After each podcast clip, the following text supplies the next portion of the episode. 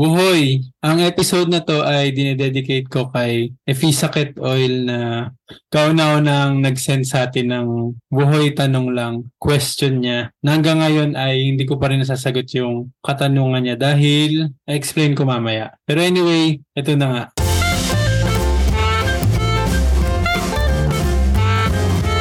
Welcome to the Woy Podcast. Ang episode natin ngayon ay Wuhoy Tanong Lang, the episode.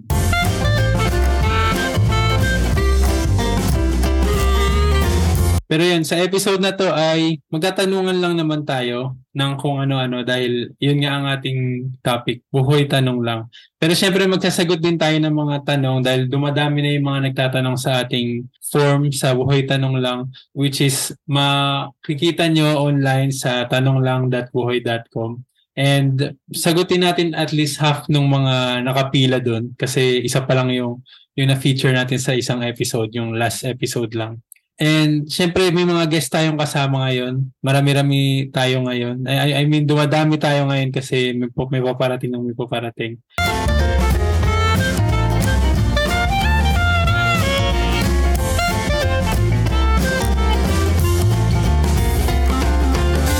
The Way Podcast Season 2 is available on Spotify, Apple Podcasts, Podcast Index, Google Podcasts, Amazon Music, and YouTube. Visit podcast at for more info. Ayun, ako si Chikoy, ang inyong host, and may mga kasama tayo ngayon. Uh, kilala niyo na sila kung nakikinig kayo ng The Boy Podcast from the previous season. Isa-isay natin. Itatanungin ko isa-isa, tapos sasagot kayo. Ano ba yan? Ayun, di ba? Hala. Sige, sige okay lang. Sige. Para sa unang guess, ang tanong ko, Lil, Uy. from 1 to 10, gaano ka kasaya na nakabili ka ng ticket ng ano, The Eras Tour ni Taylor Swift? Sa Singapore ba o sa Japan? SG. Singapore. SG. oh. From 1 to 10. Um, pwede bang ano? 10.9. Wow. Let's go. Hindi pa yun nila. Siyempre, parang expected ko na nga din yun eh kapag Swifty ka at nakabili ka ng ticket. Siyempre, sobrang lagpas-lagpasan yung kaligayahan. Pero anyway, may mga itatanong pa ako tungkol kay Taylor Swift mamaya. Pero punta muna tayo sa next guest natin. So para sa ating second guest, Ian, Present. Bakit hindi ka tumuloy sa Makati? At saan ka ba pupunta dapat? Ngayong hindi ko din alam. Saan, saan ka Hindi. ba lahat pupunta? Hindi ko hindi ko din alam. May nagyayaya lang kaso lang ayoko mawala. So, hindi na ako tumuloy. Feeling ko, feeling ko maliligaw ka nga. Okay, and last but not the least, ah, ang huling guest natin, Darks, ang tanong ko, ready ka na bang magtanong para mamaya? Dahil yun ang ating magiging episode sa araw na to. Ah, ready na. And nasa ang episode ka na ng Survivor Guatemala. Episode 10 ata. Oh, patapos na, patapos na. Hindi pa natatanggal si ano, si Stephanie dyan. Hoy, joke, joke lang, joke, joke.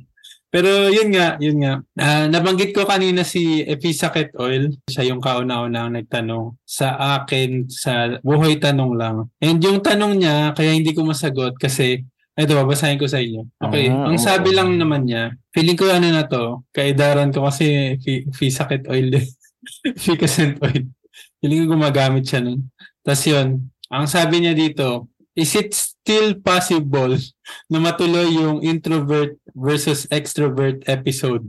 If yes, when po kaya? If not, why? Thanks. And yun, ang sagot ko lang sa'yo, kapit lang kasi feeling ko, ah, hindi man ngayon, kasi yun yung plano natin ngayong gabi, pero mukhang hindi matuloy-tuloy dahil kulang tayo ng representative mula sa ang extrovert na mga tao. So mukhang naka, nakapila pa rin siya sa mga future episodes. Pero ngayon hindi ko muna mabibigyan ng kasagutan. If yes, kailan kaya? Hindi ko alam. If not, hindi siya na, hindi naman siya no, ano lang siya, parang postpone lang lagi kasi wala nga wala nga masyadong extrovert na pwede tayong makasama sa usapan. And medyo debate to so dapat pantay. Pero ang mga guest natin ngayon halos lahat introvert kagaya ko. Tama ba? Introvert ba kayo? feel ko ang Yes. mga feel Yes. ko ang mga extrovert ay naduduwag lang matalo sa debate. Ay, Lay, let's go. Palaban. Nasa, ba nasa na mga, ano, mga extrovert na yan. Mga Sige, sige. Sa ano, sa susunod na mga buwan or sa susunod na mga araw, baka ma-record na natin to kung meron na tayong, meron nang tatapat kay Darks sa extrovert. Kasi ang dami natin eh, parang, oo nga, baka maano, matalo natin yung extrovert. Ewan ko. Pero anyway, sino unang gusto magtanong? Kasi wala lang. May mga tanong ba kayo dyan nakapila? Teka, ano ba ang ano? Random, random ano lang. Oo, random lang to. Magkwentuhan lang tayo. Pero lahat ng kwentong sisimulan natin ay dapat may tanong kayo. Pwedeng Okay, isang tao lang ang gusto niyong tanongin. Pwedeng lahat tayo gusto niyong tanongin. Pero sabihin niyo kung sino yung gusto niyong tanongin. Tawagin niyo siya. And kailangan niyo sagutin. Yun yung rules na lang. Bawal mag ano, bawal tumangging sumagot. Ay, may ganon? So wala nang atrasan to. oh, Ang go, go, intense go. pala ngayon eh. ano opinion nyo sa sa paglipat ng Itbulaga sa G, ah, sa TV5 tapos yung showtime sa GTV? Yun. kayo. Ako may comment ako doon kasi sinusubaybayan ko yung story nito eh. Kasi ah hindi naman ako fan ng Showtime ng Itbulaga or ng Itbulaga. Hindi, ano yung sa TV5 ngayon? EAT. EAT yung Oo, official EAT. title nila kasi parang ang gulo kasi kung parehas silang Itbulaga tapos magkaibang channels, magkaiba yung set ng host. Na-retain nila yung kanta except yung part na Itbulaga. Pero wala ba yung ano? Wala ba yun yung parang copyright, copyright? Parang Ewan. Di ba? Parang nakakalitong sa mga nanonood. Pero so far, ang pinakamalakas daw na, na noontime show ngayon, yung EAT sa TV5. Second yung Showtime. Tapos kulelat nga yung, yung bagong Itbulaga na parang medyo wale yung mga host. Or hindi naman sa wale yung mga host. Parang ano lang kasi talaga. Yung, yung parang nagmukha silang peke kahit sila yung original na TV show. Pero yun ang masasabi ko lang, kaya ba nung GMA na mag-cut ng ties dun sa sa kay ano yun? Ano yun? Halos host ba yun? Kasi parang yun yung slowly ginagawa nila. Parang yung showtime yung magiging GMA na mainstay na, na noontime show. Tapos TV5 yung dun sa EAT. Tapos yung Itbulaga lang yung parang nagpupumilit nga na kailangan ko magstay ano as a TV show kahit nga parang kulang na kulang yung supporters nila. Yun, kayo ba? Anong opinion nyo? Ako wala. As a walang TV. Et, ito tanong related sa ano. Ah, Feeling nyo, anong side, anong side ang mali? Y- sila, sila Tito Vic and Joey or yung ano, yung, ano ba yung tawag? Take, ano ba yung tawag ng company? Tape, tape yata. Tape, Tape, tape. Incorporate, Oo. Incorporated. Aling side yung mali? Si Tito Wait, Vic and Joey? wait, bago or- nasagutin yan, i-enlighten nyo muna ako kung ano ba talaga ang problema. Okay, Kasi ang- kailangan explanation. ang nangyari sa Itbulaga kasi, ang sabi ng yung yung own, yung owner ng Itbulaga ay yung tape. Tapos ang sabi, may babaguhin sa Itbulaga, may ilalagay na bagong mga artista. Tapos tatanggalin nila yung apat na si Riza May, si Maine, si Paulo Balesteros, tapos Si Ryan. Si Ryan Agoncillo. Si Ryan Agoncillo. So yun ang parang ano ni ano ni Tito, Tito yung explanation ni Tito. Tapos may mga pay cuts din ata may mga yung mga sweldo man mababawa. So yun Feeling ko wala silang budget na, no? ewan. Basta yun ang ano explanation niya. Pero hindi ko narinig yung side ng ano ng. Yung management. Oo. Ako alam ko yung sa management, parang ang sinasabi nila, ano, tinatry nga nila na kasi nag-resign, na, hindi, nag-retire na yung dating parang showrunner ng Itbulaga. So, Ah. yung Tubiera ba yun? Tubiera. So, parang siguro sila, hindi sila sanay kung paano nga ba tumatakbo yung Itbulaga. So, sa kanila, tinatry nilang, ano to ay yung mga anak na to siguro, mga anak na to nung dating owner nung tape. So, sa kanila, ang nasa mind nila is business. Pero yung, syempre, yung mga host nung Itbulaga, si Tito Vic and Joey, parang sa kanila is, bakit guguluhin yung parang structure nung Itbulaga? Tapos babaguhin. Tapos di nila, parang hindi sila nagmamatch dun sa sa kikita ba to or ito yung gusto nung ano nung nung mga talagang nanonood nung Itbulaga parang ganun. Yes expert. Pero yun yung parang pagkakaintindi ko. Tapos parang hindi nga nagmatch. Gusto nilang i-fire yung mga nandito. Sila, yun nga, si Raisa May, si Maine Mendoza, si Paolo Ballesteros, tsaka si Ryan Agoncillo. Tapos, Ako sa, ako sa Oh. apat, sa apat na tatanggalin doon, parang okay sa akin dalawa na sino yung dalawang, Yung okay sa akin na tanggalin si Pau, si, si Paulo, si Ryan, tapos si si Raisa May? Um, la, si Raisa May. Kasi si, si, Bakit si Main, Raisa? si Main sobrang marami nang na-contribute si Main. Hmm. Tapos si, Si Raisa May din naman na. Eh, Si Raisa May din Si- naman, oh. Si Paolo, ah, ano, Raisa May. medyo magaling magpatawa si Paolo. Si Raisa. May, eh, ewan ko lang kay Raisa May kasi parang, ewan. Hindi ko na. ang ano na Ayun kay daw. Raisa May, parang hindi siya tumanda. Parang hanggang ngayon child star pa din siya. Kahit 17 na yata siya or 18 Mm-mm. magde-debut na yata siya. Well, bata pa rin naman siya kahit pa paano. Pero si Raisa May, na, naalala ko siya dun lagi. Yung, yung may nangaaway sa kanya dun. Alam niyo ba yun? Si, si Jelsa. Saan yun? Hindi niyo alam yun. Ah. Viral yun eh. Yung, yung sa The Raisa May show. Tapos bata pa siya. Tapos parang may audience participation. Tapos pipili siya sa audience ng isang mananalo ng ganyan. Tapos ano, basta magsalita nung, nung, nung guest niya na yun. Parang sinabihan siya na malande, gano'n. Eh ano pa lang siya, yung mga 10 years old pa lang siya, ganyan. So, parang sinasagot na din niya. Pero siya yung medyo ano, polite pa din. Tapos, basta ang, ang, ang gara magsalita ng babae, parang ano, parang basto, parang bardagulan mo kayo pag-usap. Tapos ang in, in the Ah. end, dapat mananalo siya ng 5,000 ba? Or 2,000 pesos. Ang ginawa ni Raisa May, binigay dun sa random na lola dun sa sa ano sa audience. So, pahiya yung babae. Ana hanapin niyo sa ano, si Jel sa buhok. Basta yun yung ano yung yung parang ano doon, yung, yung hashtag doon si Jel sa buhok, Raisa May. ganun. Ano yung tanong ulit? Ano yung follow-up question? Sino Aling daw side, ang aling side yung mali. yun? Mali ba yung, mali ba sila Tito Vic and Joey or mali yung tape? Mali as in sila yung masamang tao, parang ganun. Ah, hindi, hindi naman. Yung, when it comes to, ano, legality naman. Feeling ko mali. mali yung tape, mali yung tape sa move nila na yon na parang mag-lay off sila ng ano, Oo. ng mga kasi hindi nila na consider na loyal na parang loyal yung mga Dabber Cats na host sa isa't isa. And Yeah. sila yung nagmukhang masama dun sa sa news. Yun yung sa akin. Even sa, even sa mga viewers, kasi sa tagal na rin, di ba, sa tagal na rin nung, nung Itbulaga, parang dapat kinonsider din nila na syempre yung mga viewers um hahanapin yung ano yung original na host and yung original na format. Kasi parang ang may napanood lang akong video na tawag dito yung yun nga yung mga anak nung halos host tama ba? Yung Mm. mga anak mo nung may-ari ng tape, parang may isa doon na gusto niyang maging host ng Itbulaga. Kaya gusto niyang tanggalin si Main. Ganun. Parang Tapos siya ipapalit. Ay, ano ba yan? Oo, mga ano, mga chismis. Chismis. Isis. Uy, dami niya sa TikTok. Mm, sa TikTok ko nakita. Hindi, hindi makarelate si Ian. Wala kasing ano, TV. Yes.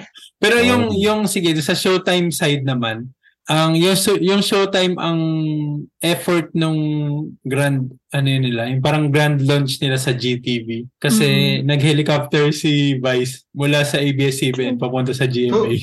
Sa Showtime ba, nagkaroon ng issue? Oh, hindi hindi siya issue, parang syempre Kasi walang First day- permanent network, di ba? uh, first day ng TVJ ng E80 dun sa TV5. First day din syempre nung Showtime sa ano sa Sa GT. GTV. Tapos nag-guest sila ng mga kapuso. Tapos parang, oh, first time in history, parang yung magkalaban kapamilya, kapuso, nag, naging nasa isang show. Si Barbie. Barbie, Barbie. Cortesa, si, Si si Pokwang, Sana. nandun. si Sanya, o yun. Ano pangalan ng iba? Si Raver, tsaka si Rojan. Pero halos lahat yun mga galing din sa Channel 2. eh. Parang pinili nila yung mga artista na dati Hmm. ng, yung parang palipat-lipat din. Si Christian and si Mark both. Oo nga, parang gano'n na din naman, no? Parang halos Parang lahat din doon naglipat-lipat lang din. May comment ba tayo tungkol dun sa mga bagong host ng Itbulaga? Ongoing pa din ba sila? Ah, siya. Or Ako- hindi pa ba sila nalulugi? Meron pa rin, dun. pero parang may Hindi Na si parang yung parang... showtime na yung ipapalit dun sa time slot ng Itbulaga. Tapos si Itbulaga yung, Ilalagay sa Oh. GTV?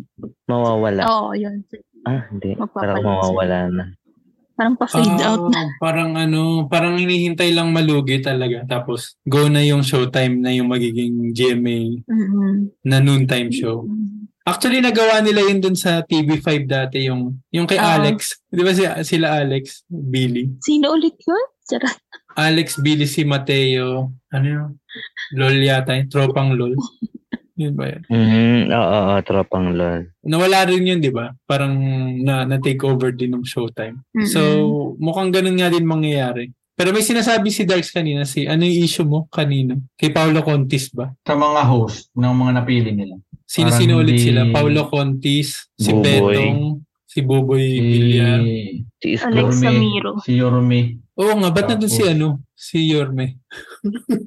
Host ba siya doon o guest lang? Host Hindi, talaga. host na Host talaga. talaga host siya. Sino si Yorme? Like, Siya na yung na, Si siya ano? na yung parang Isko ano, Moreno. siya na yung parang ah, so, so goodbye. Ano ba tawag doon? Tama si? Alex Samiro. Yung babae. Hindi ko nga kilala yung um, Alex Samiro. Yung, yung kambal na ano, si Si- Carmina, anak ni Carmina. Si, Yung Ah, lang oo. sa akin doon si Yung ano. 3 in 1 yung- plus 1. Ay, si Cassie, Yung- pati si ano, Yung Marga. lang sa akin doon si ano, si Beto.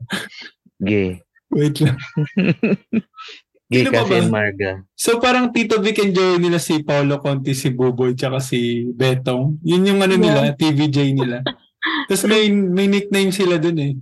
Eh, basta hindi ko maalala kung ano. Sila lang ba? Tatlo? Ano ang nickname nila? Betong. Bulutong. Bulutong.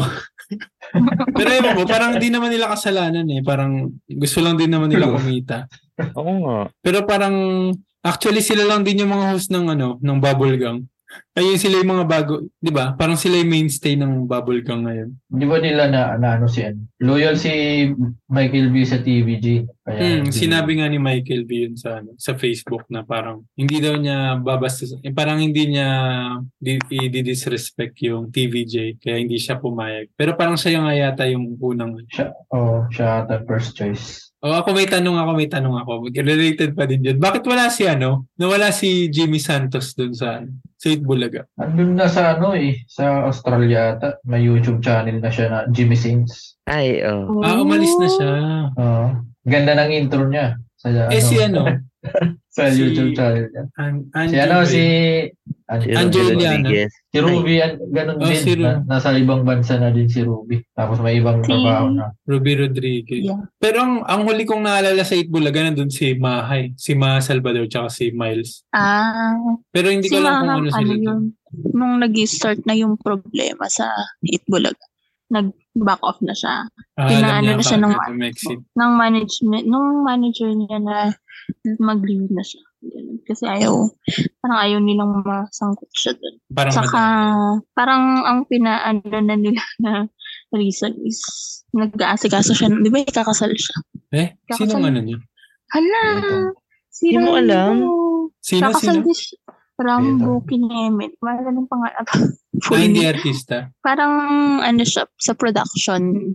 Kinemit. Hmm. Ang Sa bagay. Pero good move din yun kasi hindi naman siya under, hindi naman siya under ng, kumbaga hindi siya under sa TVJ. Parang ano lang siya, di ba? Freelance, Mm-mm. parang ganun. Yes. Yes. Eh, si Miles. Ganun din. Kasi pareho sila ng manager. Ah, Or okay. ng So Miles. silang, kaya laging silang dalawa yung may, may special, Mm-mm. parang, parang partner sila lagi. Okay yan. Ano pang issue natin sa ano, noontime show? Wala na naman. Meron pa ba? Al- alam niyo yung isa, yung TikTok clock ba yun? Hindi ko alam kung ano yun. time show eh. Ay, siya noon time. Noon time show, hindi siya noon time show pero parang si Kuya Kim tsaka si Billy rin yun nandun, di ba? Mm-mm. Mm, Hindi ko alam yun. Kahapon na yun, paggabi na yun eh. Parang sila yung may issue kay sa Showtime naman. Ah, oo. Kasi Kasi, di ba diba sila may- yung umalis? Oo. Parang may bad blood. Ah, Taylor Swift. Taylor Swift.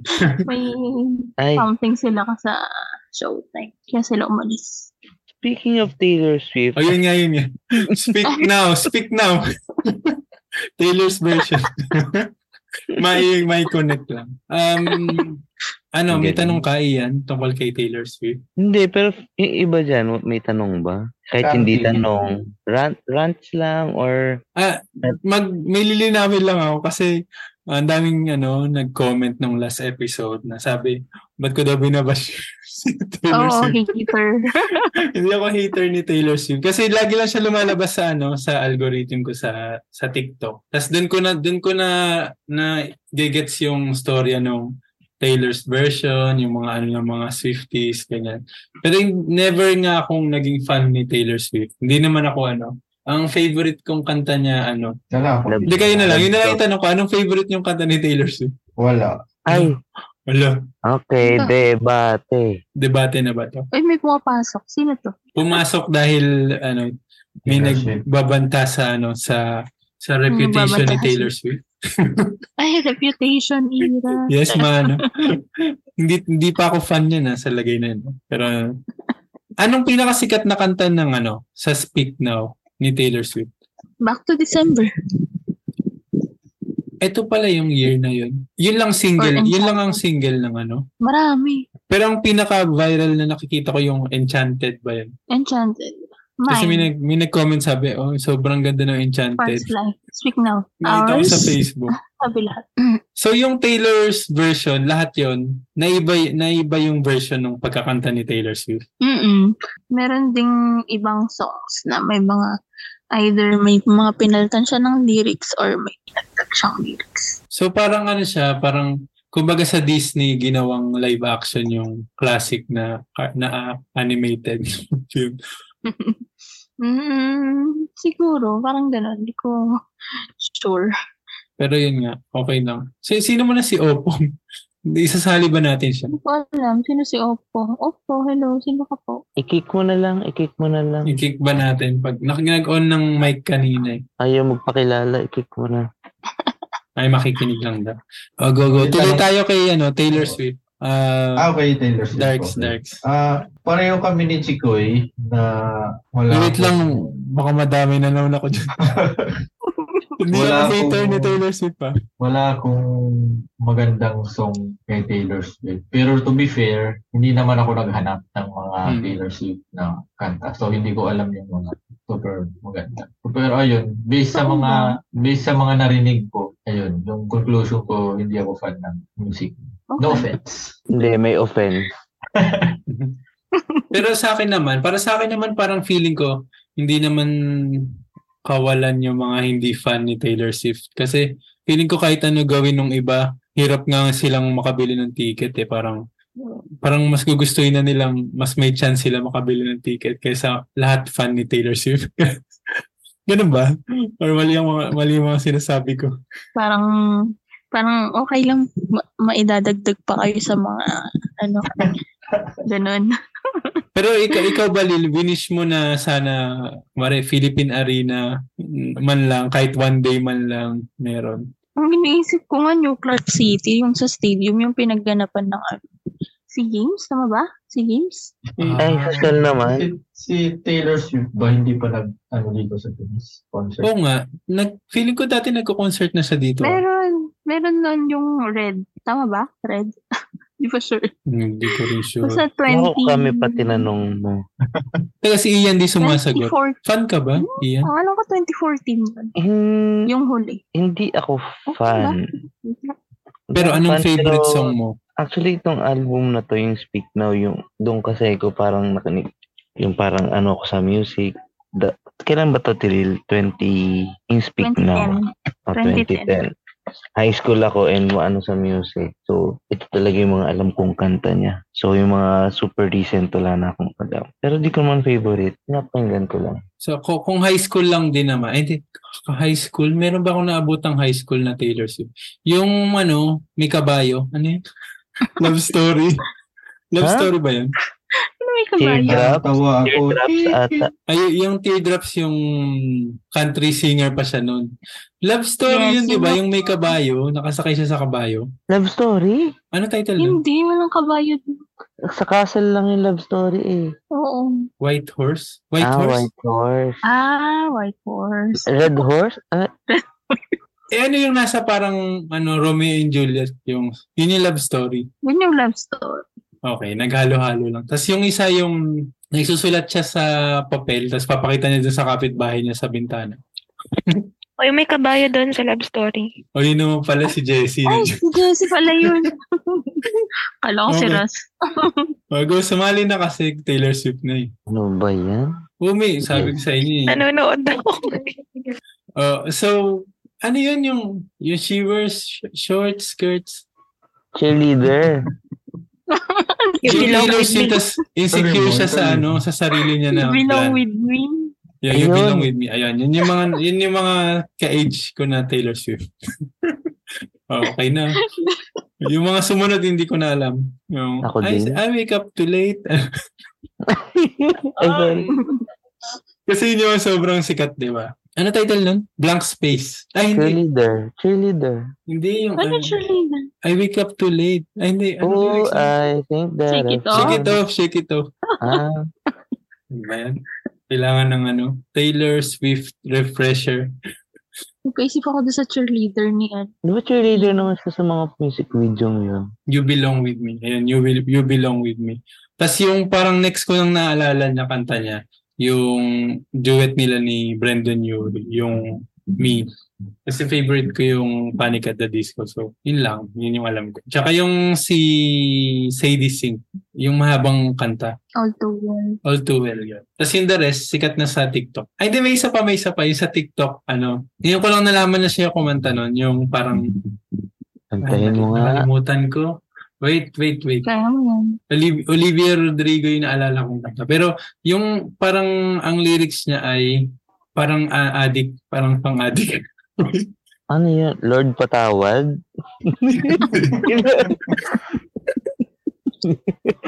Addicted ba yun? Addicted? Basta TikTok, trend siya sa TikTok, tas yung tugtog niya is parang ano, parang hindi, parang ang tugtog niya parang ano, choir, Ah. yung parang orchestra yung tunog. ano yun? Sure ka bang Taylor yun? Taylor Swift yun, nakaka-search ko lang. Wait. Ah, tulungan niyo po. Feeling ko, don't blame me. Don't blame me ba yun? Don't, ano, kantayin mo, kantayin mo. Para, Oh, save me my troubles. Oh, yan, yan, yan, yan, yan, yan. eh, Oh, basta may drugs. Oh, may drugs. oh, basta yun, oh. Okay, tapos na tayo sa Taylor Swift. Okay, drugs naman. Oh, dahil dyan, drugs naman. Ayun nga. Oh, ano, may, may ano pa kayo? May tanong pa kayo tungkol sa, ano, sa Taylor Swift. Ay, Sige, wala, wala, wala na. Ay, habang nag-iisip kayo, magsagot muna tayo ng ano, ng isang tanong doon sa buhay tanong lang. Ayan. Ayan, ito, ayan. ito. Yan ang gusto Ayan. ko. Ito mabilis, mabilis lang na tanong, pero baka mahirap sagutin para sa inyo. Ang nagtanong ay si Mystery Boy. Sobrang ano, misteryoso. Sino kaya yun? Walang clue. Dark. Uy, uy. O ito tanong niya, ma- madali lang to, isang diretsahang tanong. Sabi niya, ano po ang hatest ugali na ayaw ninyo? Yung sino gustong sumagot? Wait, hilis na ugali ko o sa iba? Wala siyang sinabi, parang True. pinakaayaw yung hatest na ugali na ayaw ninyo. I think yung ayaw ni Lil is yung redundant yung question. Ay, True. So, Kaya wag niyong pinaka-hatest. ugaliin, wag paulit-ulit ng ano. Go na. Jessie, sagot na. Wala decision ka ah. Siguro ang hatest na ugali ko yung mga pala decision. Hindi, um, sige sa, Sample. sa, hindi, sa sarili na lang, ano. Ano yung tawag doon sa ano? Yung sa pinagpapamamaya na lang yung mga ginagawa. Procrastinate. Ano? Procrastination. Procrastination. Ayan, yan na lang yung pinakaayaw ko sa akin. Pa sa sarili mo yan, ano mo yan, parang ayaw mo yan sa ibang tao o ayaw mo yan dahil yan yung isa sa Ayaw mga kong ugali mo? ko. Ayaw kong ugali ko. Oo. Pero- Sige, babawasan ko na nga. Saka na. Ako, well, magaganda, maganda naman yung mga ugali ko. So, sa iba na lang. Ah, yung, yung, mga- yung ayaw ko ay sa tao ay eh, yung plastic. Love. Ay, Yung, ayun, yung, yung fake. Bakit? May na ano ka na? Na ganun? Kuya Dark? Ah, hindi. Ah, ayoko lang sa ano, sa taong minsan parang nadidetect ko yung taong fake. Tapos, ayun, umiiwas ako talaga sa tao. So, sino yung iniiwasan mo sa grupo natin? Basta dati, Sino ba? basta dati may yung mga early early pa, early ano pa, nagpupuro tayo. May may at least isang isa dalawang tao na nasa circle na natin ngayon na hindi ko masyadong trip kasi medyo na plastikan. Ah, so sino nga? Yan ba yung blinip natin nung last episode? Inano? Inano? Yung mga blinip dun sa last episode, yan ba yun? Hindi ako sure. Joke mo lang. na. Wala sa wala sa Wala. inyo nakakalam kung sino yung, ano yung mga blinip Wala. natin na pangalan. Walang name drop, Kuya Dark. Oo nga, name drop. Anim lang naman tayo dito. I- I-sensor naman eh. Oh, i-blip. Hmm. Para ano, para next time sumama na sa usapan yung iba na ayaw pumasok Kaya sa nga. Zoom. Sino Kuya Dark? Wag na, wag na. Starts with Juan. Basta may, ano, sa pangalan niya may, ano, may, may syllable. Ah, salamat. Wala. Give me a letter. Basta Isang yan. na letter lang. Wag na, wag na, wag na. Ano Basta ba? yan, it's all good naman. It's all good. Pangit Okay. naman kabanding nito. Oh, go. Sino, sino pa magano? Last na ako. So, ikaw muna, Lynn. I think yung ayoko ugali ko is yung ano, pag masyadong focus sa ginagawa, sa mga bagay, gano'n. Yung parang ano, Parang Ay. positive naman yun. Ayaw mo nun, yung focus. hindi yung Obsessed. ano, Ganon. yung, yeah, yung parang super focus ka na walang, hindi pwedeng stop. Ah, okay. Yung once your eyes are on the goal. Hindi pwedeng stop. Mm-mm. Okay. Preoccupied. Yung ba yung word dun? Ay, sa akin na For lang sure. Ba't may English yan na? Wala no, parang hirap. Ano ba sa Tagalog ang preoccupied? Ano? Um, may Preoccupado. Oo. Salamat. Thank you for that wonderful translation. Okay. Bakit pa ayaw mo nun? May mga time na, like, for example, super, ito na lang, yung parang kahapon. Kahapon lang yun, di ba? Parang kahapon, nung sa purchasing ng tickets, parang yung sobrang focus na, ano, parang five yata nung naka-purchase. Five p.m. Mga around, around six na ako nang, nakaligo. Pero kailan ka nagsimulang mag, ano, magpumila? Nag, yung queue is nag-start ng 12 naman ang start ng purchasing. Pero yung queue is as early as, I mean, pumasok na sa sa Ticketmaster ng mga 11. So, walang ganun. Hindi na ako makapag-function ng mabuti. Even yung mga, doon, yung mga messages or inquiries, yung work-related. Wala akong sinasagot. Yun, Pero naka-duty ka nung time na yun. Nasa work ka nung...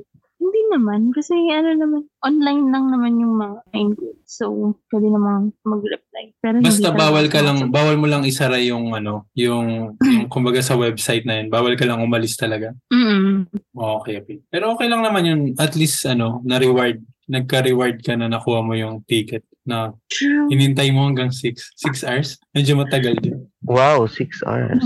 Mm-mm. Sa akin naman, parang feeling ko, ah, ugali ko din to. Ay, ayoko sa ano, passive-aggressive. Ano yun? Yung pag may issue or kumare ah, hindi ka palagay sa isang bagay, ibis na ko-confront, confront mo yan, magka, mag-ano, cold treatment ka or parang hayaan mong mawala. Pero ang nangyayari kasi minsan lumalala. Parang ganun yung nangyayari. Parang minsan sa school pa, nung sa school pa lang, minsan ganun na, ganun na ako. eh.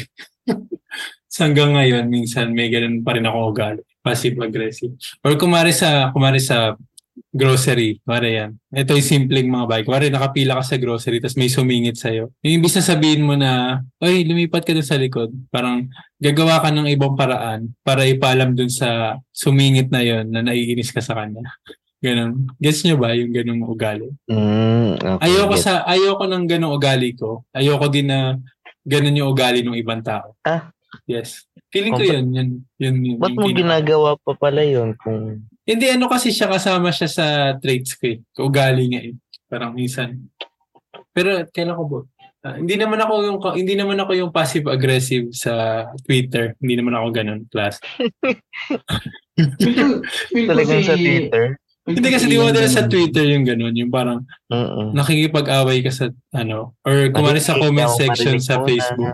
Oo, yung parang oh yung iba diyan tapos walang ano, walang walang tinatag na tao. Oy, Kasi magbayad na kayo ng parang- utang. Parang in a way si Ian ganun din. Totoo ba? Passive-aggressive. Si Ian. Pa- Parang hindi, may si- similar, simil, si, eh, hindi naman passive-aggressive, pero may similar ka na ugali na gano'n. Kasi parang sa every time nag, nagkukwentuhan tayo ng mga controversial ano, madalas ka wala kang ano, wala kang opinion. So parang umiiwas ka ng umiiwas Walang ka sa- opinion pero ano, after nung usapan saka magko-comment saan. Parang oo, oo, oo. Naiya, naiya. Pero yun, speaking of, kasi may nagtanong pa eh, speaking of utang, nabanggit ko nga din yung utang. May isa pa tayong tanong, tungkol naman sa utang, ito, ang nagtanong si pale person, pale person. Sabi niya, medyo ano to ah, medyo konyo yata to si pale person. Sabi niya, I make others pa utang to me, but when, when ay sorry. I make others pa utang to me, but when they limot their utang, I cannot singil them na. It's not that lucky naman, but still, utang is money. Nasaan yung tanong dito? Walang tanong. So, silags naman niya. Feeling ko yung tanong niya, paano niya sisingilin yung umutang sa kanya? Hindi, walang tanong. Walang tanong yan. eh. Oh, next. Not following instruction. Hindi naman sasabi niya, sige. Ako na lang magtatanong para kay pale person. Hindi niya Oh, ito yung, yung unang tanong ko is, nagpapautang ba kayo? And if yes, Pautang naman. Ako naniningil ba madalas- kayo kapag ano na, kapag nag, Hmm. ano yun, lumagpas na sa due date? May due date ba? Madalas ako magpautang dati pero pero nag, nag-change ako, hindi na ako nagpapautang. Kasi karamihan sa mga umutang sa akin, hindi nagbabalik. Umaabot ba yung ano, yung yung hindi pagbabayad nyo sa pag-end ng ano nyo, friendship nyo? The friends mo ba pinapautang mo or ano, parang 5-6 ganun? Wala namang ano, yung mga Walang utang walang, walang interest. Ano talaga? so ano nga lang, utang talaga, kaibigan. Oo. friendship. Oo, utang kaibigan talaga. Tapos hindi ko sila sinisingil talaga. Tapos sinisingil ko na lang sila kung kung sobrang tagal na. Tapos hindi na sila, nagbabayad ba sila or hindi? Hindi pa rin. Oo. Wala ka bang ano, panawagan dyan? I-shout Ano, out i-shoutout na. na natin kung sino yung mga nangutang sa'yo para masingil mo na. Parang sa sa sa huli parang hinayaan ko na lang. Parang ano ko na lang. Merry Christmas ko sa kanila. Pero fully nakaka-move on ka ba? Ah, oo naman. Oo. Kasi ako minsan, may one time na may nangutang sa akin, 100 pesos. Sabi niya, actually magkaklase kami. Tapos nag, nag, nagkita kami sa isang event sa Mega Mall. Parang event siya na expo, expo or concert or ganyan. Na two-day event siya. Festival, ganun. Sabi niya, pautang naman ng 100, babayar ako sa'yo bukas. Magkikita naman tayo bukas. Ganun. Tapos the next day, wala. Hindi siya matindi. Tapos hanggang ngayon, hindi ko makalimutan yung utang na yun na 100.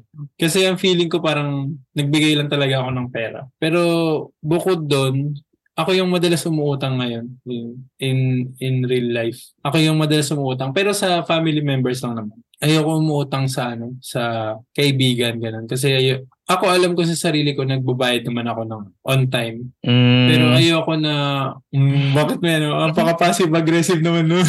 ay. Hindi, yun. Ako naman yung parang pag sinabi, ko, ah, magbabayad ako next month, babayaran ko next month. Pero ayoko magkaroon ng ng notion dun sa ibang tao na ay lagi nangungutang to. Pero actually minsan hindi, madalas talaga nung nung mga previous years, ang daming time talaga na nas- nasa-short kami sa pera. Yun, kaya kung sino man dyan gusto magpautang, pautang naman. Hindi, joke lang, joke lang. O, go na, kayo naman, Ian, Bill. Um, nagpapautang pero konti-konti lang din sa mga katrabaho. Pero once lang naman ako di nabayaran. Pero hindi ko rin sinisingil. hindi ko rin alam kung paano. Ang hirap, no? Hindi kasi lalo pa nung umutang siya nung lasing ata siya nung ninang nangutang. So baka di na talaga niya alam na nangutang siya. So yun, hindi ko din alam kung anong gagawin ko kap- pag singilan na. Pero hindi naman, friends pa rin naman kami. Hindi naman naabot sa friendship over. Grabe Fe- naman yun. feeling ko kailangan mong mag-pretend next time na ikaw naman yung lasing kasi yung pautang. Gantihan mo na lang as a passive-aggressive person. Grabe, ganun ba ako? Hindi, feeling ko ganun yung paraan eh para maka, ano, makasingil ka. I-return mo yung favor na ikaw naman mangungutang sa kanya. Tapos sabi mo, ay, may utang ka din sa akin daw. Quits na tayo, tapos na. Ah, sige. Salamat po sa advice. So, hoy. Yes, ganyan ganyan talaga. Madali lang yung ano. Bigyan natin solusyon yung mga katanungan. Ako, ano, dati. Pero ngayon hindi na. Kasi hindi siya healthy.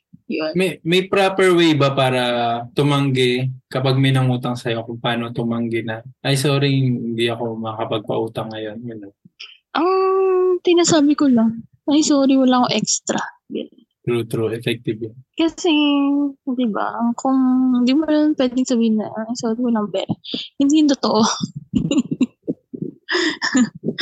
Kasi, I feel ko meron, pinaka, pero hindi ano, siya part feel ko nung... pinakamagandang paraan para para mag-refuse ng utang. Sabihin mo na lang na may may maraming may utang sa na hindi pa nagbabayad. So, kaya hindi ka nagpapautang. Ganun.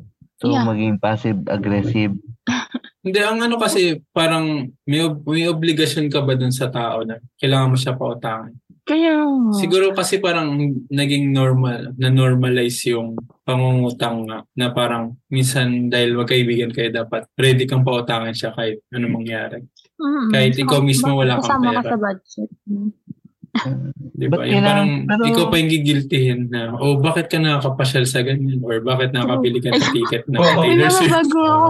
O yun, yun. May nakita akong ganun na ano, nakabili ka ng concert ticket pero hindi ka makapagpautang. Like, bakit? Kasama ka sa budget. Oh, kasama ka ba sa budget? Di naman, di ba? Oh.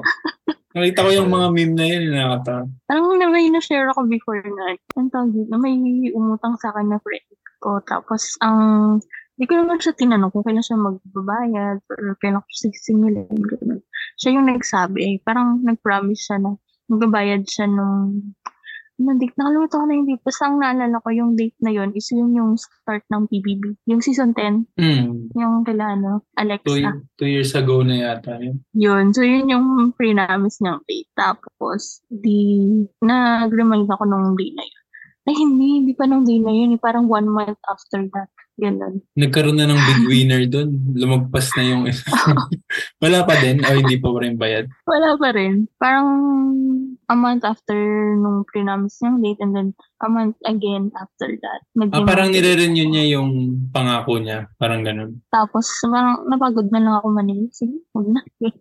parang hindi na lang ako nag nanilig. So, pag nag-chat siya, ganyan, nag nangumusta, hindi ko na lang binabanggit. Four months after that, yung asawa niya naman yung umutang sa akin. At pinautang Nag, pinautang mo pa rin? Oo. yung Ala. asawa niya naman. Tapos parang, So, kailan yung anak? ewan ko, until now, wala pa rin. Medyo mahirap yung ganun, no? Yung parang... Ang hirap talaga mag-no. Kasi ikaw yung magmumukhang masama. Hmm. Tapos kapag singilan na, ikaw pa rin naman yung magmumukhang masama pag namimilit kang Oo, maningil. kaya, kaya wag na lang. Oo. pinautang mo, tapos hindi ka makakasingil, magmumukha ka pa rin masama.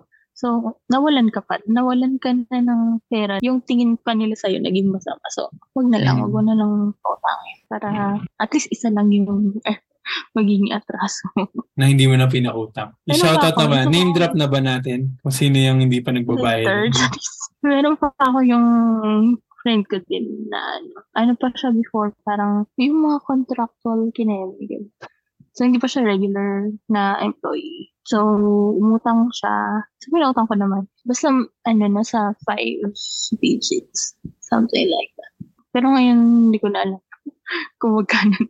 Kasi, parang ang naging usapan namin, may interest. Pero minimal lang. Tapos, ngayon ano na siya eh. Sa mataas na yung position na sa company. Sa ko nakikita nag ah, of the country, nag-Bubarakay, nag ganun, saan sa nagpupunta. so, parang ang sarap singilin, kaya lang hindi siya namamansin. Ano yung kinakalimutan lang ba talaga nila? Or parang nagka, nagkaka-amnesia ba yung tao? Magka-amnesia. Well, to be fair, hindi masaya bumayad ng. Siyempre, mababawasan pera.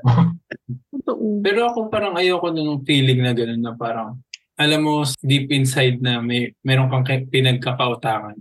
Tapos parang hindi mo lang siya pinapansin pero bayaran mo na lang para at least kung ano 'di ba? Wala ka ng utang. Ganon din ako. Hindi, hindi ko rin kaya na may utang. Kahit matagal na, parang para at least ma ma-redeem mo yung sarili mo. Kasi syempre yung tingin na sa'yo nung taong nagpautang sa'yo kasi hindi mo binabayaran. Parang forever, hindi na forever.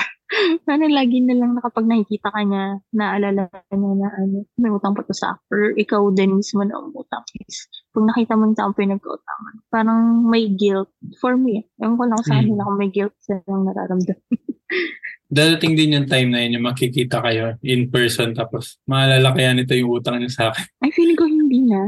Feeling ko nga hindi na rin naaalala nung, nung nangutang sa akin ng 100 pesos. Kasi successful na siya sa business ngayon. As in, meron na siyang parang restaurant yata. As in, siya yung may-ari. Mm-mm. Tapos feeling ko, yan. Hindi, na, hindi ko naman na inaani, 100 pesos lang naman yun. Singilin mo na. Kuma- kumain ka doon sa Kumain ka restaurant doon, tapos niya. huwag kang magbayad. Mag-order ka ng 100 worth na pagkain tapos huwag ka magbayad. sabihin mo, ay, alala mo pa yung utang mo 100? Fix na tayo. Quit ah. na.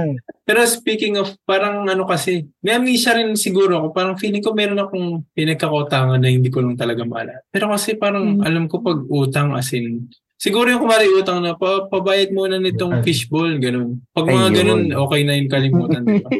Pero kung Oo. hihiram ka ng more than 500, sig- 1K, Kala ko sasabihin ni Chikoy more than kung more than more than one fishbowl, yun, grabe. oh yun, grabe na yun. Hindi kasi parang pag kumari sa pagkain, parang, ah, ako na magbabayad o kaya parang, ah, wala akong barya, pwedeng ikaw muna, tapos nakalimutan mo. Yung ganun siguro hindi na big deal yun. Pero na lang Yeah. big deal para sa akin, 100 pesos. Pero year 2009 pa lang kasi yun eh. So, one-third ng baon ko yung ano, yung 100 pesos. Ay, oh. So, ngayon, 300 ang bao. 300. Wow. 100. 300 baon kasi Yeah, 50% nung 300 pang commute pa lang yun.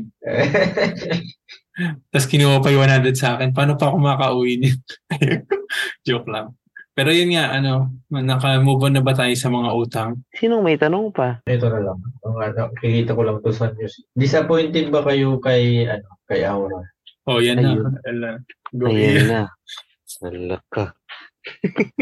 Ayun na, aura na. Hindi kasi ka updated sa mga balita eh. Ano bang ganap? Alam ko may CCTV pero anong ganap sa CCTV? Ano kasi, parang nasa, ano bang klaseng bar yun? Di bar ba or, or karaoke bar? Basta bar. Tapos, may isang grupo, yung, yung grupo ni Aura, mga ano daw sila eh, marami daw sila eh, mga 20 ata, 20 plus. Tapos 25 yung, yata. 25.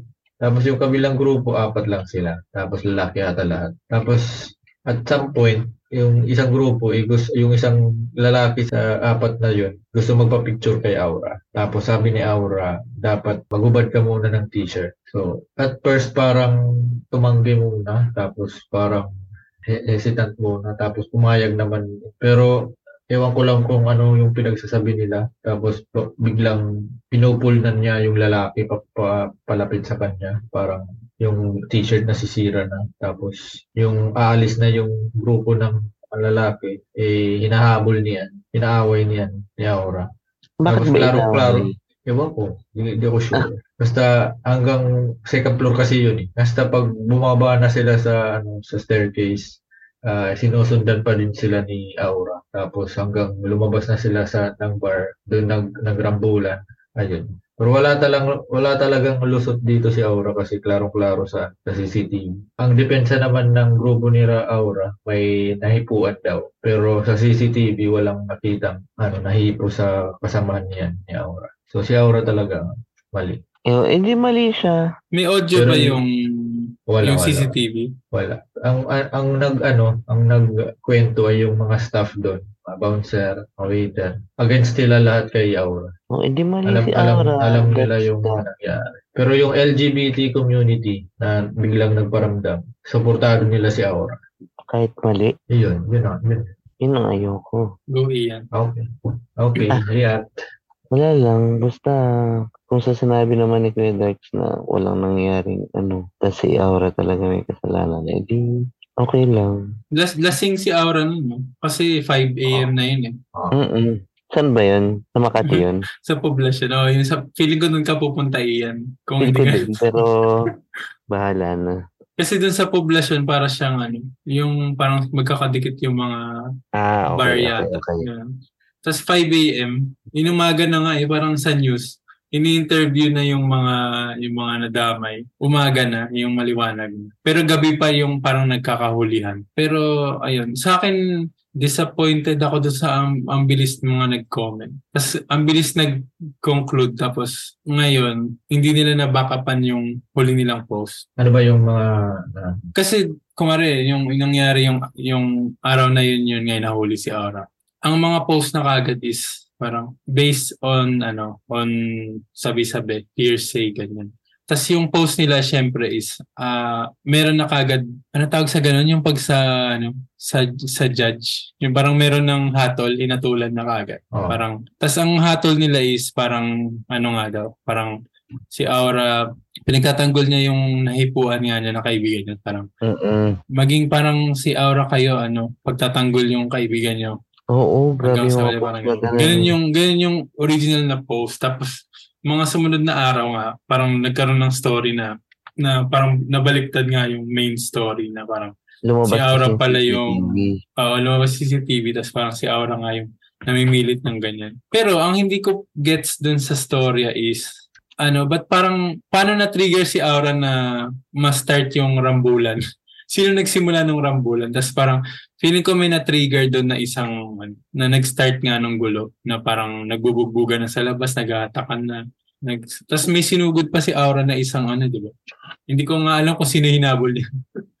Basta may, ang naalala ko doon, yung nasa labas na, may isang kasama ni, ni Aura na na-knockout, sinuntok ng kabilang ano. So parang ganun, parang nagsimula yun dun sa, yun nga, yung parang may nagpapapicture, tas inutusan niya na maghubad ng ano damit. Tapos siguro yung mga sumunod na narinig ng ibang tao is habang nagkakaroon na ng rambulan, doon na siguro may nahipuan, doon na merong meron ng nasuntok, may na ganyan. Tapos nag-aanuhan na nagpapasahan na siguro ng sise kung sino nga yung nagsimula. Ah, Pero nga. nung lumabas yung CCTV, eh walang audio. Ang na- nakita ko lang to doon sa Tulfo eh. Tapos parang ang sinasabi nung may-ari ng bar, hindi magka-connected nga yung, yung si Aura, yung grupo ni Aura dun sa isang, ano, isang grupo na nakaaway. Tapos yun. Tapos may lumabas pa na video na nag, nakikipagsagutan si Aura dun sa police. Oo. So ngayon, nadadagdagan yung trial by publicity laban sa kanya. Parang ito yung nakikita sa'yo na parts ng video. Kasi hindi naman natin ma-judge ng paano yung mga parts na wala sa ano. Pwede ngang na ano siya yung, yung kumari yung police, may possibility nga na mishandle, na mishandle siya nung, nung hinuhuli na siya na hanggang sa ano ganun. Parang hindi na natin ma, malalaman yung mga ganun. Tapos hanggang sa ano na lang, mag-guess na siya ulit si Aura sa ano. Ano, legal age na ba siya? Di ba sa probinsyano, bata po siya? Siguro. Siguro. Legal age na yun. Hmm, ayun. Feeling ko malalaman mo na lang yung next na update kapag naka, nakalaya na siya, di ba? Tapos sabi parang binayaran siya 6,000 yata para ma-piansa. 6,000? Hindi lang 6,000. 6,000. Yun lang din yung narinig ko. Hindi ko alam yung ano. Parang meron yung luma- kumakalat na ano na 1 million daw yung binayaran. Meron naman na 6,000 lang pala daw. Pero hindi ko alam. Wala akong, hindi, Hindi ba may maano show si Aura? source. Ha? Di ba may show siya? Ano ba yung show niya? May show siya eh. TV5 ba yun? Or... Di ba yun yung LOL? Tropang LOL. Hindi yata. Yun din si Maha. Hindi eh. May show siya eh. Baka, Pero- ano, baka YouTube channel. Hindi. Parang variety show din yun, alam ko. Mm-mm. Pero yun, Nalabas ko ba siya dun? hindi ko na alam. Pero alam ko nakalaya na siya. Pero yun nga, Ang tanong, bad, bad publicity. ang tanong, ganun na ba ang ugali ni Aura or nagawa niya lang yun kasi lasing? Ewan ko, hindi ko sasagot. Lil, go Lil. Ako feel ko ganun talagang ugali ni Aura. Hindi, from from humble ano beginnings na ano siya, mahirap pa, tapos biglang yumaman. Siyempre, yung ulo mo lalaki. Feel ko ganun, nag, nagbago yung ugali niya ng konti. Kasi ako, matagal na akong umiinom. Dati pa ako mag-iinom. Although ngayon, medyo hindi na masyado. Kahit kailan hindi pa ako nagwala ng ganyan. Hindi pa ako na nakulong, hindi pa ako na... as Hindi ka in, pa wala nakulong? akong- Hindi pa ako nakipagsuntukan. So, ayun. Ako hindi ako naniniwala ng dahil nag- nagawa niya yung kasi ano, lasing. Siguro may ano contribution yung ano, yung alcohol pero feel ko Feel ko gano'n naman talaga ugali niya. Feeling ko halos lahat ng celebrity naging ganun. kahit yung iba hindi halata kasi introvert. Na yun. Hindi, ibig sabihin parang, imagine sa ano sa sa position ni ni Aura. May kasamang 20 ano 20, 24 tapos nung nag-ask siya na hubarin ng teacher tapos ni-reject siya ng lalaki, syempre mapapaya si artista siya tapos na ni-reject siya. So parang ayun nga, lumaki yung ulo ni, ni Aura. Nung una, parang nung wala pa yung CCTV, syempre, dun pa lang yung side ng story. Parang, ay, grabe naman. grabe naman yung, yung kung paano siya hinuli, ganun. Though, even naman nung meron ng CCTV, yung, yun nga, yung kung paano hinandle ng mga polis yung situation. Parang hindi okay for me lang. Hindi ko po sinasabi. Mali talaga. Parang sa ano ko lang. Sa opinion ko lang.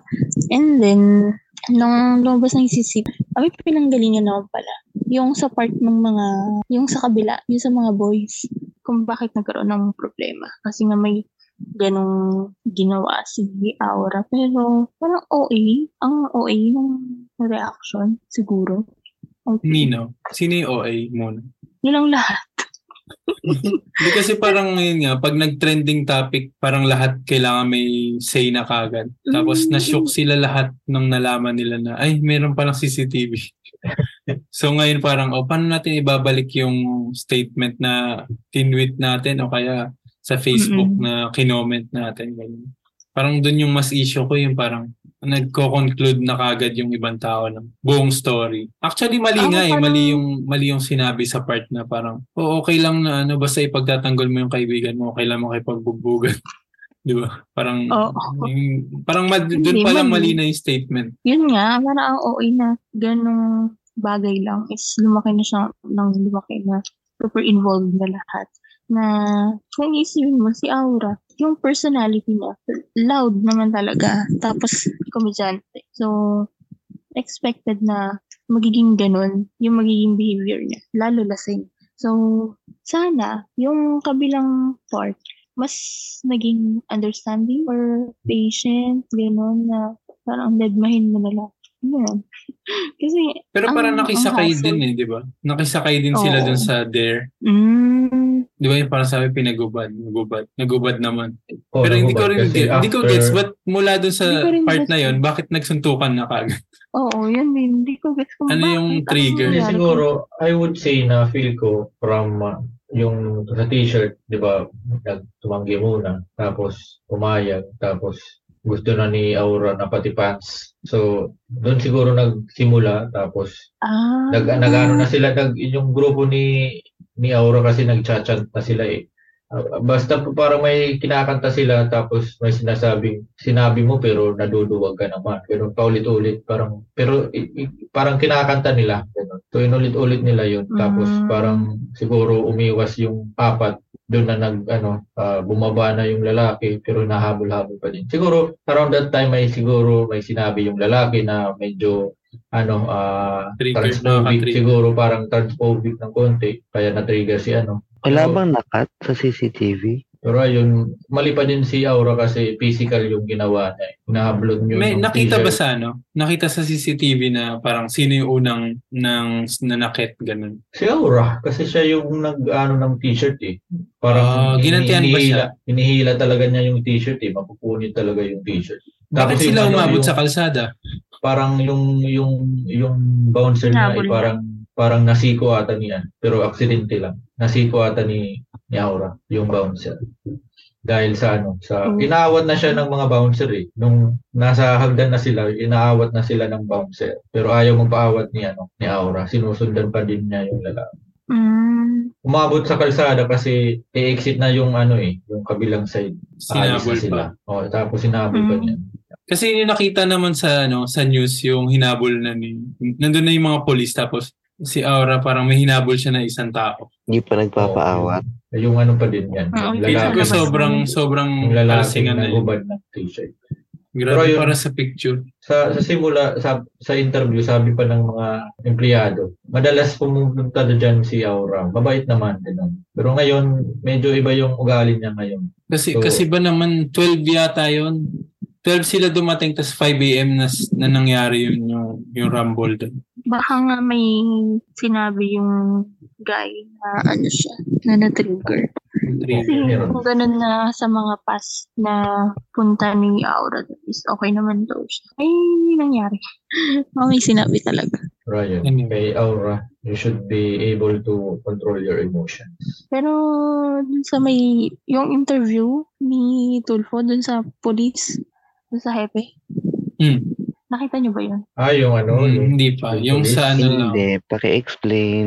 Bago pa Police. explain. Pero ang tanong ni, ni Tulfo nun is, bakit daw pinapa babae. hubad niya yung lalaki ng damit. Sabi ng polis, alam mo naman si Aura, gay siya, gano'n. So kapag ano, gusto niya makakita daw ng ano, ng katawan ng lalaki, ganyan, ganyan. So, sabi ni Tulfo, ay hindi sir, mali sir, wag, wag, wag ganun. Hindi po gay siya, gusto na agad makakita ng katawan ng lalaki, ganyan. Yes, tama yan. Parang ano, parang binis sa ano kagad, prejudice. Mm-mm. Ako parang agree ako sa happy. Ay, hindi.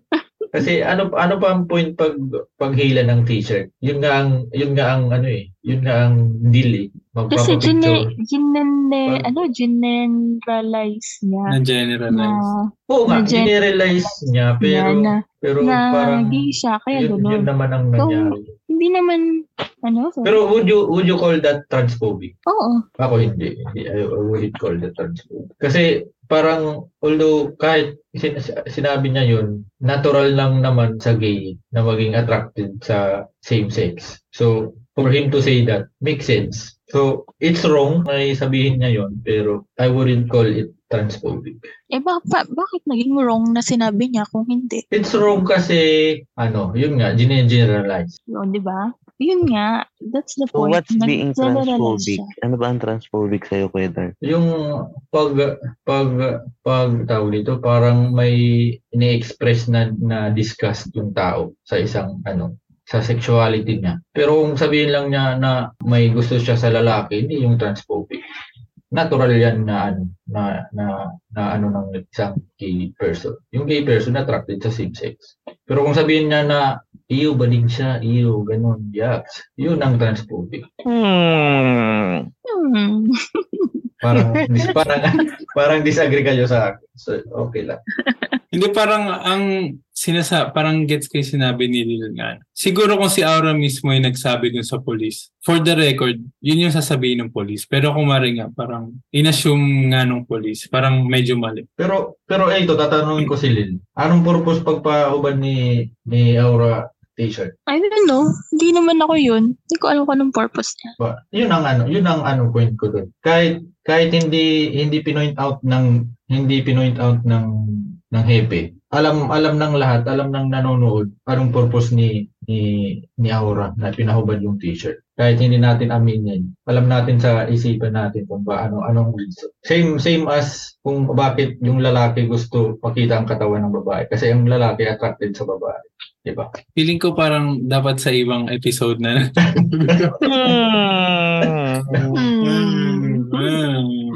Spicy. Yeah. Hindi kasi parang ganun nga, parang mahirap nga siyang i-generalize nga yung isang bagay. Hindi for, Pwedeng for- in- uh, let, oh, let me just say na for a for a policeman siguro hindi niya dapat sinabi yan. Pero pero ayun Oo, nga. kasi, oh, Yun. kumari, wait lang, iyan natin ng ibang example. Kumari, nagtanong si Tulfo ng sa isang killer, ganun, o kaya murderer, parang, bakit niya pinatay itong ganyan?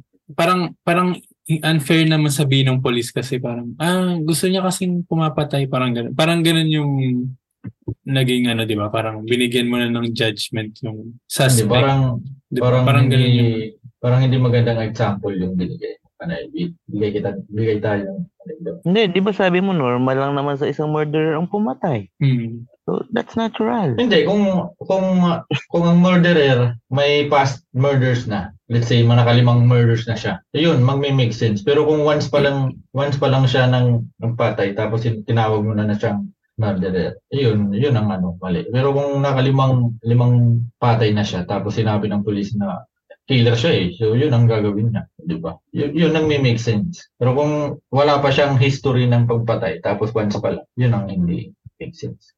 So parang ganun nga. Ako hindi. Ba't, ba't, ba't ba binigay ko yung example? Hindi. Hindi. Parang ganun nga yung ano. That's yung, the thing, sa ano, sa kay Aura. Kung si Aura naging lalaki, kailan ka pa naka, naka kailan ka pa nakarinig ng isang lalaki as in straight tapos sasabihin, "Uy, magbubuhat ka nga, magbahubad ka nga ng t-shirt, magpapapicture ako sa iyo." 'Di ba wala? Golin. Okay. Kasi sa Tulfong, napanood ko lang yung ang kinakausap yung manager ng bar. Oo. oo. Tapos parang sinasabi nga niya, wala. More on nagsimula nga kay Aura yung, yung issue. Hindi ko napanood yung part dun sa police. So, mahirap nga iyan. Yes. Uy, ano na nangyayari sa episode na to? Nagaano pa. Pero, bakit transphobic? Ako hindi ko hindi ko tatawagin transphobic. Eh, Transgender si Aura. Ano, Oo. hindi kasi sa panahon ngayon, sa panahon ngayon, Chikoy, ang if you identify as a woman, pa, pwede ka na i-consider na transgender. Kahit hindi ka hindi ka nagpa-sex change. Hindi, ano lang, Parang- for, for ano lang, clarity lang. So, Kasi parang baka dapat homophobic yung word kung ganun. Pero yun nga, anyway. Paano natin ngayon i-end yung podcast natin? Ayan, wuhoy, tanong lang. Paano? Di ba Tanong- tanong pa kasi. tanong na isa? Di ba meron Kaya ka nga eh, pero tanong? ano ba, i- i-close muna natin yung ano, yung mga issues natin kay Aura bago tayo ah, magbigay ng ating final question para matapos din natin tong episode ng Masaya Tayo. Sa akin- ano naman to kay Will, with respect kay ano kay Will, kay Will, ako, ah, opinion, opinion ko lang naman to. So, don't cancel me. Hmm. Ay, Oy, hindi ako Yeah, transphobic. e- everyone is entitled to their own opinion. Pero basta panindigan nyo kapag Oo, panin. as a passive-aggressive, panindigan nyo yun. Bahala kayo dyan. I have always Wala been, dyan, the ano, views and opinions Always, of Dark uh, Side. always pinaglalaban ko ang opinions ko. Basta sa akin, ang ang main issue ko dun dito, di ba ang tanong mo kung, kung disappointed ba kay Aura? Ako, masasabi ko lang, hindi ako disappointed sa kanya dahil hindi naman kami magkakilala personally. Parang nadidisappoint lang ako dun sa mga tao na once may mag-trending na isang topic, kailangan meron na talagang say. Gaya na lang ni, ano, Rendon. Pag sa Facebook, Ah, nainis ako kay. Rendon. Oo, Kasi lahat yan. ng bagay talaga magkakaroon siya ng ano ng negative comment. Tapos minsan alam mo ginagawa na lang niya yan para nga dumami yung ano niya for clout lang para dumami yung views niya, dumami yung followers ganyan. Or di ba nga bad bad publicity is ano still publicity para sa sa ibang tao. So kahit pakainisan ka, parang go lang. Kahit walang sense yung mga pinagsasabi mo ganun. So yun, para sa akin feeling ko ang mali lang nun is parang walang nangyayari talaga pag nagpapaumaga ka sa inuman. Let's go. Tapos may, may episode dito sa The Way Podcast tungkol sa inuman. so ano, ano ba Oh. talaga? Medyo kay kay ah, tawag dito, kay Aura, disappointed pero bata pa naman siya so is allowed to make mistakes. So Yeah. pa- ah, patawarin natin. Di, hindi niya deserve ma-cancel. Tsaka sino naman ba tayo para patawarin siya? Hindi naman natin siya kakilala. Tsaka mas madami pang artista yung mas malala yung ginawa. Na parang hanggang ngayon mas sikat pa rin sila. Na si- as if walang nangyayari, di ba? si Byron, Parang si Byron, si, si Byron. parang si. Bong Navarro, ganun. Ay, Byron, ano? Byron Garcia. Ano ba? Hindi ko ba? Sino, sino? Sa Byron Garcia. Ano ba? Geisler. Geisler. Baron. Baron Baron, Geisler. guys. Sobrang dami. Pero No comment. Baron, yan, binibigyan pa rin ng projects. So, May tanong daw si Ian. May kinalaman kay Baron. Baron, ano nga pala yung last question mo kung Disappointed. Disappointed ka ba kaya? Kaya Ah, okay, ayun. Oo.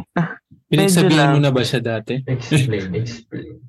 Hindi naman, hindi naman super, ano, wag na disappointed. Ano, anong ibang word? Ah, Dismayado. Eh, hindi na ganun din.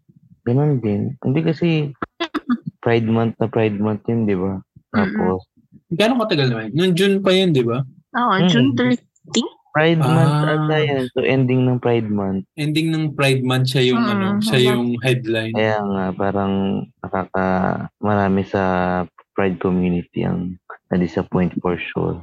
Sayang, sayang, sayang si Aura. pero support naman sila kay Aura, sabi niya. Ang bago pa yung, yung pinaka-first na balita. inano agad yung ano, LGBT ganun. Support daw sila kay Awa. Pero hindi pa hindi pa pinapakita yung ah, CCTV. Ewan natin ngayon. Ako, ano, hindi naman ako disappointed. Pero, okay lang. Parang, Pe- People make yeah. mistakes. Mm-mm. Gaya nung sinabi nga ni Darks, I agree naman na bata pa naman siya. Wow, Okay lang. nag-agree si Ate Lil kay Dad. Alain mo yun. Ngayon lang. Okay, ganun talaga. Ang mga bata, they're bound to make mistakes in life. Mm. So, Magiging, ano ano yun, learning and learning experience. experience ngayon na at least ngayon, sana matuto na siya na huwag naman umabot ng alas 5 ng umaga. True So kapag, so kapag pumatay yung bata, Ala, Hindi ba na naman? we're bound to make mistakes. So okay lang naman. Kaya nga merong, ay naku, napaka Yes, guys. passive-aggressive Ano, diba? mga comment. Kahit pa yan, iyan makapatay yung ba isang ano, bata. Dapat pa rin patawarin yan. Kasi, ano, napaka, ano, ang yung isipan niyan, napaka yan pa eh. Napaka, so, bigyan ng chance. hmm, Ako wala akong comment sa ganun dun sa Parang sa akin is yung yung mundo naman umiikot pa din. Kahit ano pang gawin mo parang Pero- hanggang Pero buhay Chikoy, ka. kung idol mo si ano, kung idol mo si Aura, oh, gano'n na lang. Disappointed ka ba kay Aura? Like, inisip ko kung sino ba yung idol ko. Na madidisappoint ako no? Very pag gumawa ng ganun. hala pag si Taylor Swift ganun, okay lang. Parang yung sa ano yun na, yung sa Swarm, yung kay ano, si Beyonce. Um, ayun nga, kaya, feeling ko kaya hindi ako nagkakaroon ng mga idol-idol. Dahil alam kong yung mga artista, mga singer, mga ano, tao din sila and I mean, ayoko din ma-disappoint kung kung, kung kumwari may may gusto kang artista tapos nakita mo sa ng personal tapos biglang ay ganun pala ugali nun. Alam ko madidisappoint ako kaya ayun. 'Di ba? Hindi hindi ako maano sa artista.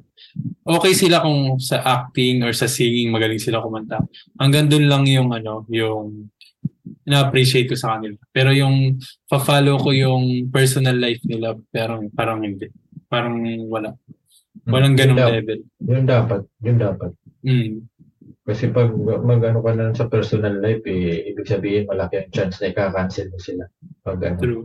na malaman kang pangit na nagawa. Dapat ano talaga, kung saan ka nag, balik sa skills mo siya na naging idolo.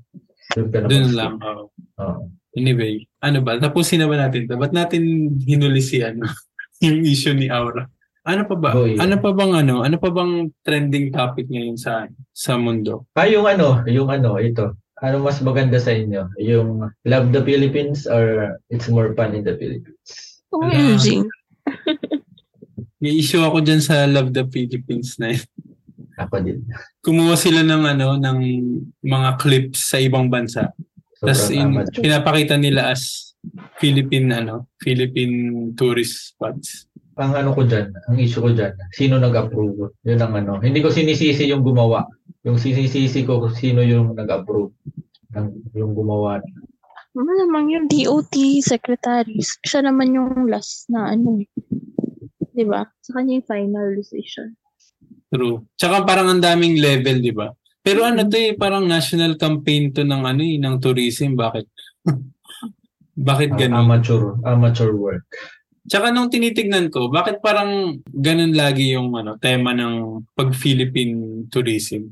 Parang inulit lang din naman yung ano eh, yung it's more fun in the Philippines. Wow, Philippines. Ganun lagi yung feel sa tourism campaign. Or, ewan ko.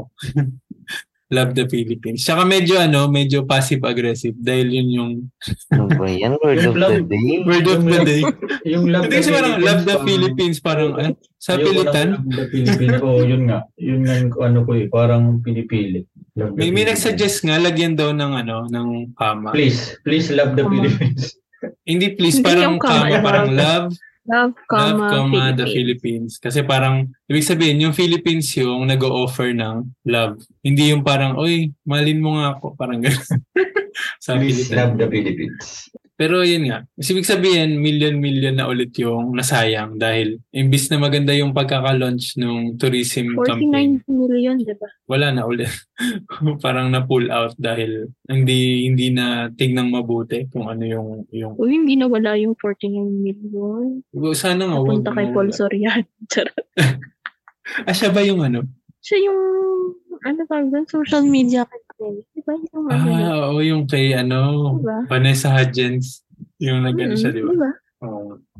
Ayun, Sa dahil kanya dyan, yun magsisimula sa department niya. Tapos, sa kanya iaakyat sa DOT secretary. Ganon. Kasi siya yung naka Yeah, sa kanya naka-assign yung social media, yung marketing marketing something ng tourism. Kasi yung agency, yung marketing agency, may say ba sila doon? May sinabi ba sila? yung nakakuha nung nung campaign is yung marketing agency na owned by Paul Soriano. Di ba? Se- Seryoso yun? Hindi ko pa na-research yung part na yan. Nakita ko sa kung ano. Facebook. Ano ba? Disappointed ba kayo kay Kay? Tony. ito? Hindi, joke lang. Matagal na. Pero ano tawag dito? From ano, from Itbulaga. Itbulaga, Mm. napunta tayo sa ano. Pero nawala na din yung isang channel, di ba? Yung All TV ba yun? Mm-mm. Yung? Wala na. Kaya Yung, yung kay Willie naman. Kasi noon time show din si Willie. gal. Nawala. Hindi. Babalik daw siya. Pero Actually, actually, na ng gustong Pwede ba tayo bumalik doon sa ano? Yun doon sa... Hindi sa Itbulaga in general. Yung sa TV na lang. Parang medyo ang ano, ang kakaiba nga nung, nung ngayon na parang nawala yung yung kapuso kapamilya na divide. Kasi Hindi ngayon ko mag-merge na. Parang ang nangyayari kasi yung ABS-CBN para silang ano, freelance na company. Freelance agency. Parang SBS. ganun. Tapos Na parang kahit anong channel, okay na. Tapos ngayon parang nawawala na ng sense yung ano. Kasi ngayon gagawa ng teleserye yata na ABS-CBN and And TV5. Yeah. Kasi meron na yung Ah, TV. ABS-CBN and GMA, di ba? Yung, Mm. ano yung title nun? Yung kay Jody. Oo. Tapos sa, sa TV5 naman, meron sila Alexa. Nakita mo na ba yan? Mm. Si Alexa yung bida. Alexa, Alexa. tsaka si La Loisa. Puro mga tiga Hmm. PBB eh. Tapos ano sila? Jane, di ba? Andun na si Jane. Ah, Ay, ko- Nessa. Oh, yata, oh, yata. Basta apat na babae na going bulili tsaka PBB. Tapos sa TV5 naman yun. So parang, oh, yung ABS-CBN, na branch out nila yung sarili nila sa dalawang kalaban nila dati. Yun lang. Mm-mm. Pero ready na ba kayo dun sa, ano, sa final question? Mula sa, buhoy, tanong lang. Bago tayo mag-close. Madali lang naman tong tanong. Ah, nagtira ako ng isang question para sa mga next episode naman. Pero ito yung tanong mula kay Brand X. Madali lang to, sobrang dali lang to. Sabi niya, happy ka? Kayo, sagot. Pwede na. In general yata to. In general. In general, happy ka ba? Feeling ko happy si Lil. Kasi syempre makakanood siya ng I- The Eras Tour. Truly. Oh, ka- Pero ikaw, ang mahal na. Tanong yan. hindi ko alam. Si Brand X. Ang mahal na ng flights and hotels. Biglang nagtaas ng presyo lahat. Kung ako sa Lil, i-ano mo na. Gawin mo na siyang full-time na one week na bakasyon. Mm Tapos magdala ka ng sampung birth certificate. Oo. Kasi malayong kamag-anak mo na si Taylor Swift. Kailangan mo makonect yung, yung ano, yung yung ano yun, family mo sa family ni Taylor Swift. Para ma-approve ka sa Bureau of Immigration. Ay, puro, ah, puro ba na pala to? Binabash natin yung ano, lahat ng government agency. O go, Ayun Ian. lang. Mo. Ian, ah. sagot. Ako, oo naman. Happy ka? Oo. Okay. Oh, Darks. Yun lang. Okay naman. Slight lang. Yes. Ako naman, happy naman ako. Pero sana, ayun nga, si Ifis, ibalik natin kay Ifis Sakit Oil na umaasa pa rin na magkakaroon tayo ng introvert versus extrovert episode. Pero Habang kailangan may mag-apply muna na isang extrovert. Walang masyadong extrovert tayo, kasi introvert tayo lahat. Or nagpapanggap tayo introvert lahat pero lahat pala tayo ano, extrovert. Pero yun nga. True, true. Hindi ako hindi. Rin talaga.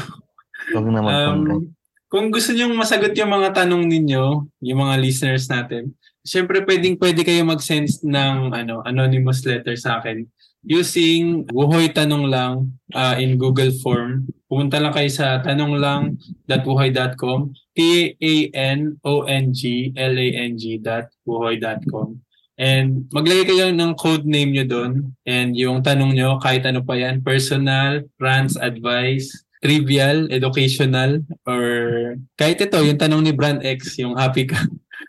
Kahit ganun kasimpleng tanong, sasagutin ko yan. Tatry kong sagutin yan sa mga susunod na episodes dito lang sa The Way Podcast. And as always, thank you sa pakikinig sa episode natin ngayon. Medyo ano to, yung biglaan na episode. And salamat sa mga guests kay Lil, uh, Ian, Darks at kanina kay Jessie na dumaan. At syempre kay Fortis na din na nakikinig dyan sa baba. Yun. Ah, yun, na, na ano, lumanggit din. Go na sa pag-follow ng The Voy Podcast at pag-rate ng 5 stars on your favorite podcast apps. Uh, TWP news and updates will be available on the Voy page on Facebook, kaya follow nyo na din yun. Simultaneous na din ang release ng The Voy Podcast sa The Voy channel on YouTube. Mapapanood nyo din ng iba ko pang mga content. So, visit nyo lang channel.buhoy.com at mag-subscribe na kayo. Kung may comments, suggestion o any reactions kayo tungkol sa episode na to, tag nyo ako sa Twitter, Instagram, TikTok, Kumu, or YouTube at chikoywoy with the hashtag, hashtag the podcast or email nyo ako sa chikoy@woy.com. Alam niyo yung threads? Gumawa na kayo ng account doon. Hindi. Yung parang Yes. tweet, parang Twitter siya ng Facebook. Twitter ng IG. Ng IG pala. Ah, IG siya, hindi siya under Facebook. Hindi siya under ng Facebook. Hindi, same Meta pa naman. rin. Same na naman yun Meta eh. naman. Meta pero yung account na mo is i-connect siya sa IG. Sa IG siya na ako. Try ko nga gumawa. Mm. Kasi yung yung Twitter parang pab, pab, pabagsak na ng pabagsak. Pero anyway yun, new episodes of The Voy Podcast is available bi-weekly every Wednesday and Sunday at 3 p.m. Thank you guys at bye-bye. Parang passive-aggressive mo dun.